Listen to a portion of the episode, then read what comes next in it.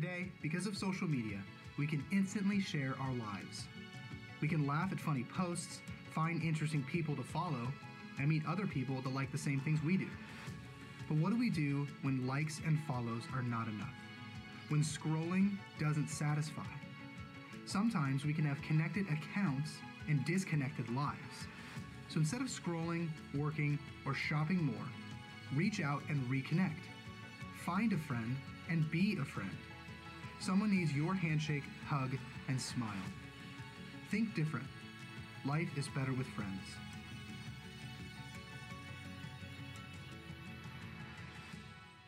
We're in continuing a series entitled Think Different. And God's Word challenges to think different about our life, to kind of take the blinders off and look beyond ourselves.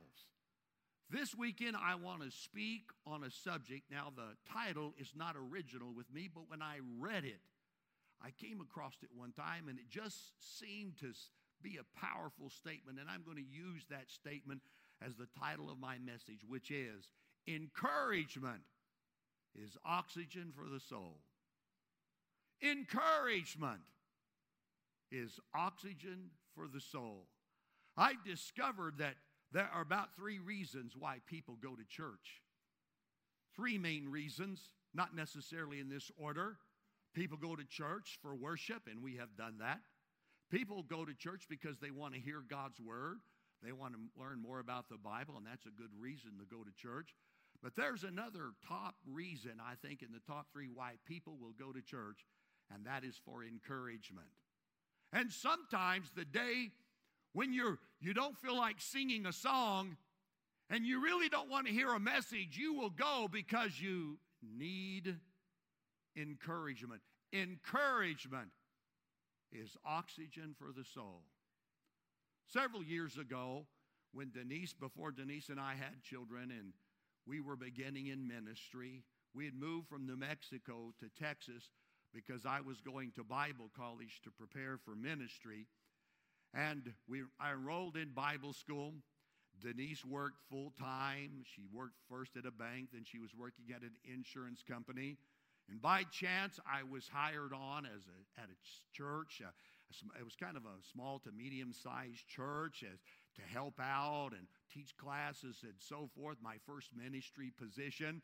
And I was paid the large sum or fifty dollars a week for about thirty hours. Just figure out the hour per uh, I, wage I was making. But I was glad to have it, and I, I, my heart was for ministry. Together, Denise and I didn't make eight hundred dollars a month.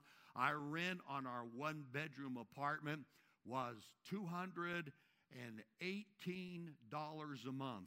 And it had that, that green uh, shag carpet. Remember that? That green shag carpet.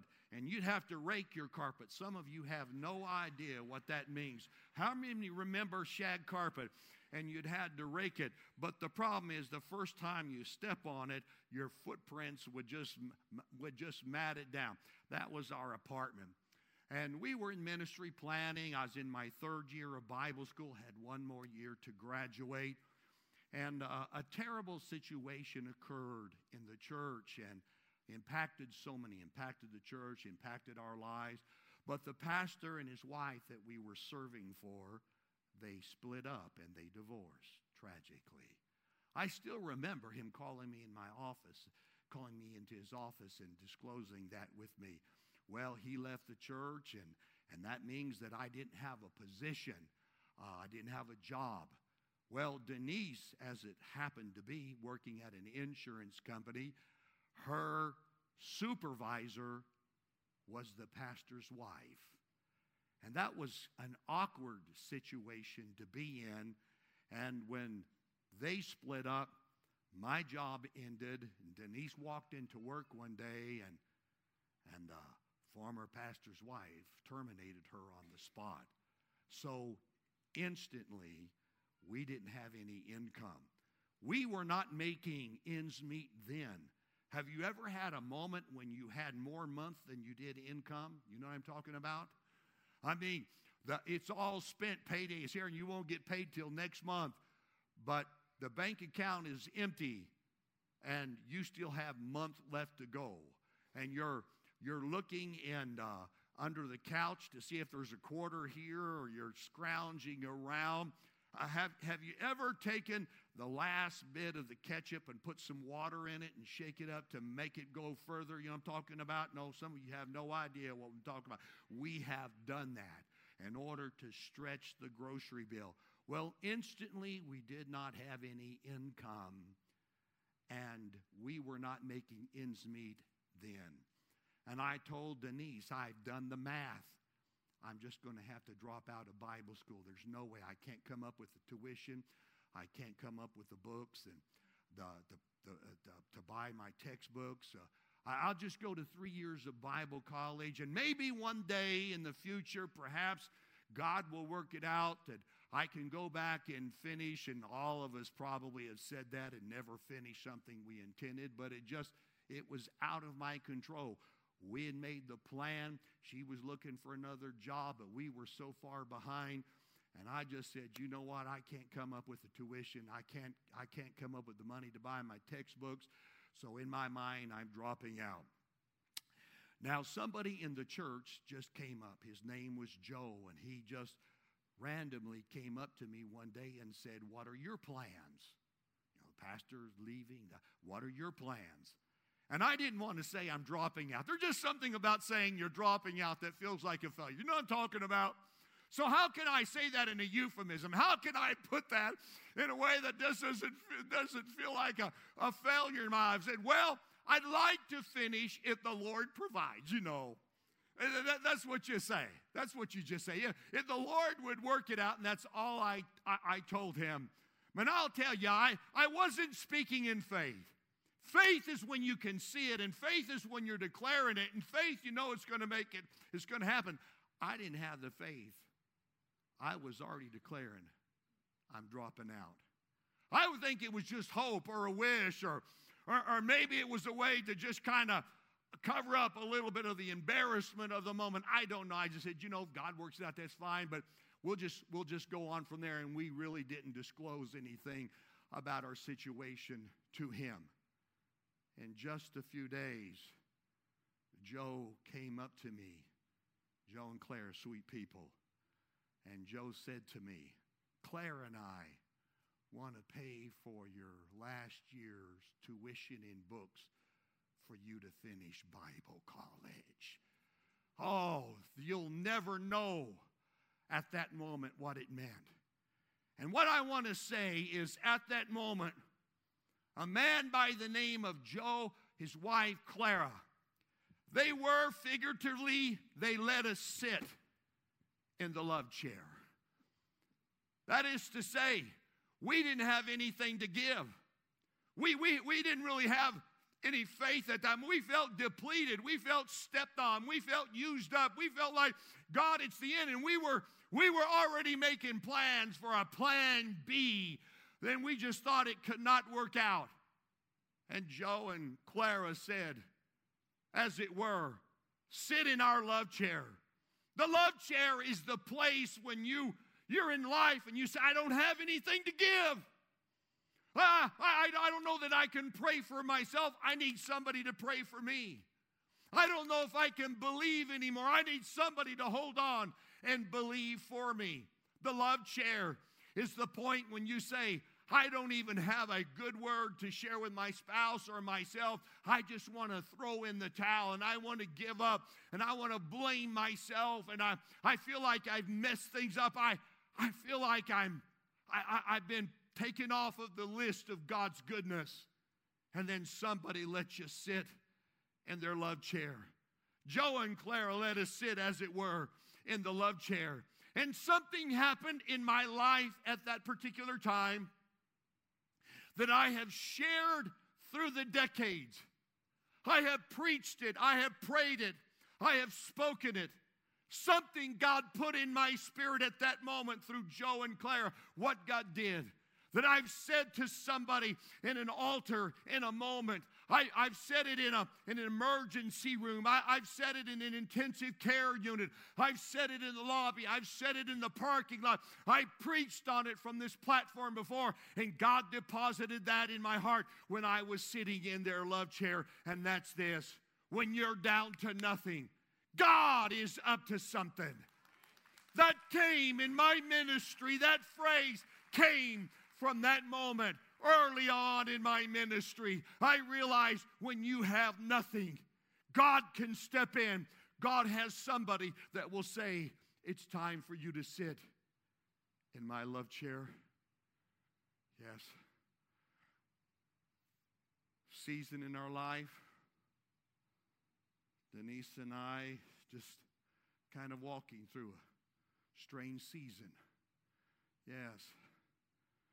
And sometimes to just get away from things and get some time away and prayer time, I get on my bicycle and I'll take a ride. And I'll just take a ten-mile ride, sometimes a twenty-mile ride. I like getting out and just taking a bike ride, just off by myself. Now, some of you like to go to health clubs and you sit in a stationary bike, and I tried it one time, went there, and I'm in a stationary bike, and there's a mirror there, and I told Denise, I just can't look at myself for two hours, and just it's, it's just so boring. I like to go out and take a ride, and I have a little device that's on the handlebars of my bike, and I take my iPhone, and I open it to Spotify. I plug in the white wires and put them in my ear, and I just begin to listen to praise music. I'll be biking and sweat will be coming off of my face and on the phone, and occasionally I'll wipe it off because I don't want it to get damaged, you know, from the, the moisture.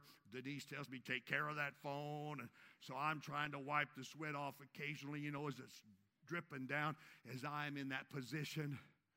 But here recently, I'm on my bike and I'm riding. And my, my daughter and her family's on my heart.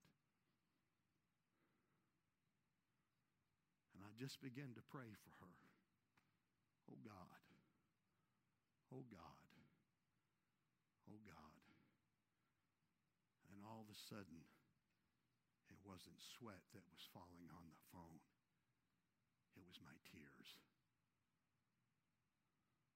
And something happened that didn't happen when I was perspiring, falling on my phone. And I noticed something as my tears hit the phone. Every time a tear hit the phone, it chose a different praise song. And it would go to another one. And it was skipping from song to song as my tears were falling. Literally tears were choosing the song that I was listening to at that time. And during that time, just, just, there's encouragement that comes. Encouragement that comes. I, I, I, my, my friend Daniel, my friend Daniel will call me up. He's here in the church. He, he never asks me for anything, and if I'm not unable to answer the phone, he'll put a He'll put a voicemail and he'll say something encouraging. Pastor, I'm praying for you. Pastor, I just want to encourage you at this moment. And as it were, I'm in his, I'm in his love chair. Patrick, you called me, buddy. And there are just times you say, Pat, you said to me, I'm your brother, and I'm going to always be here. And you don't know what that meant, Patrick, because I could just feel you say, Pastor, sit in my love chair anytime you need it. There are times in life we need to sit in the chair where somebody makes a deposit in our heart, makes a deposit in our life, because encouragement is oxygen for the soul. Go with me to Acts chapter two, if you would. In Acts chapter two, we're in this series right now. Pastor Jonathan preached on a couple of these verses last week. I'm going to pick up where he left off. We're in Acts two. We began teaching at verse forty-two, and we're going to go through forty-seven, but today I'm going to look at two verses, verses forty-four and forty-five. And it speaks here of the early church, the New Testament church. Earlier in this chapter, the Holy Spirit fell. They were speaking in other tongues as the Spirit gave utterance. We believe that. We believe that experience is available to you. We are a Spirit-filled church unapologetically. We believe God wants to fill you with the Holy Spirit, evidenced by speaking in other tongues. Let's go down to verse number forty-four and forty-five. And it says of the church, and all the believers were together and had everything in common.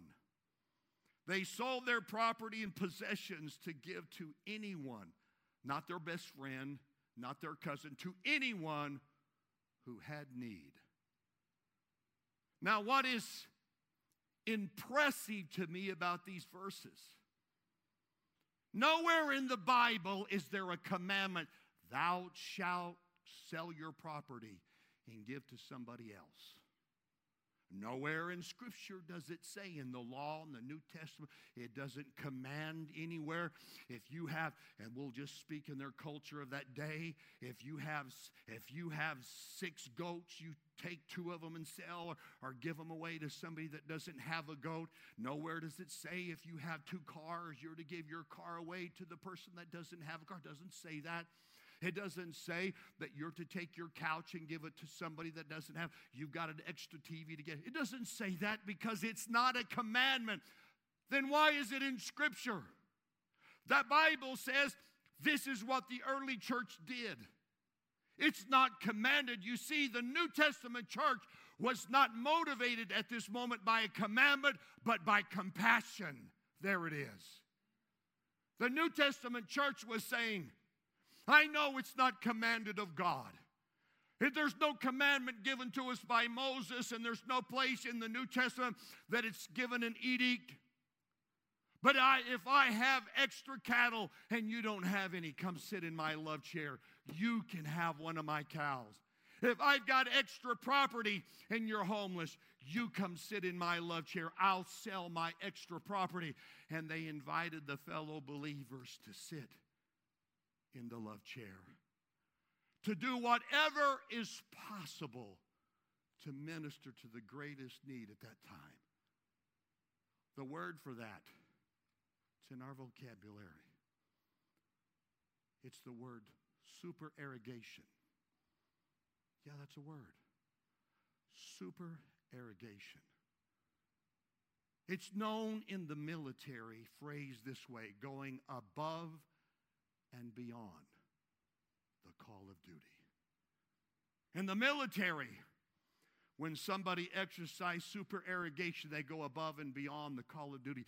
They're recognized. There's a medal. There's a salute.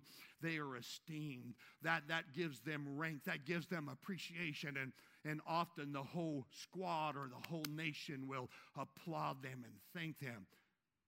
And here, the New Testament church, they went above and beyond the call of duty to encourage somebody else. Quickly, let me just talk about encouragement if I can. The first thing I want to say is to everyone here, we need to enlarge our circle. Enlarge your circle. Enlarge your circle of encouragement. Think different. There's somebody you work for. There's, there's somebody in the family. There's somebody in this church right now. There's somebody you're near that needs encouragement. Enlarge your circle.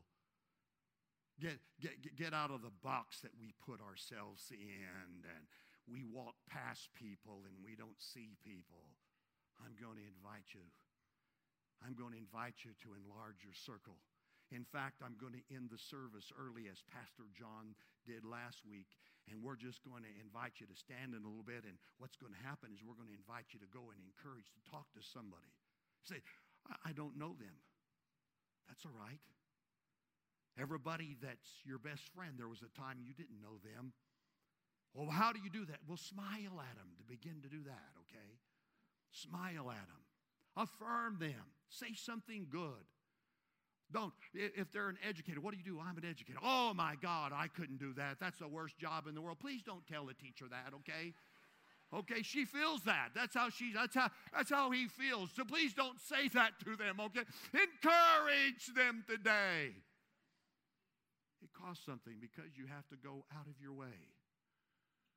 Here, one time I was going to Alamo Ranch, and there was a place I needed, there was a business I needed to go to to pick up something, so I went to Alamo Ranch, and I parked, and the area where was close to the business, I couldn't park because the cars were filled up, so I parked a ways back and over to the side, and I thought, well, I'll just go in there and come back, and all across this storefront were just glass, glass, glass, business, business, business, business, and I was going to the business over here, but I was parked this way. So I was walking, and I pastored here for thirty-six years. And when Denise and I go out to eat, and we go to H E B, we go to the airport, uh, wherever where we go, we meet people. We meet church folk. They talk to us. It's a wonderful thing. Uh, We'll meet people here, and somebody said, you know what, my, my my grandson goes to your church, Pastor. I was there for a wedding, and I people know us. Everywhere we go, people know us, and we talk to people, and they wave at us, and they come over and talk to us, and we're sitting here drinking coffee or what. Everywhere we go. Well, I parked, and I was going to the business, and as I was walking to the business, there was this man that was waving at me. Well, that happens all the time, so I, I just waved back. Yeah. I kept going, and he keeps waving at me. I thought, oh, well, he, maybe he didn't see me. So I waved at him again. You know, he's waving at me. So I, I, kept on, I kept on walking.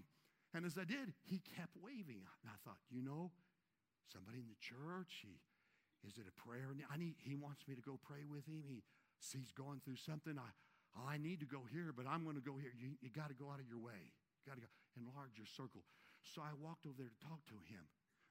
Just to encourage him, just to be there. As, as a pastor, he wasn't waving at me. He was washing the windows in the, in the, in the inside there. I thought he was waving at me, okay? And I was just waving back, okay? What am I saying?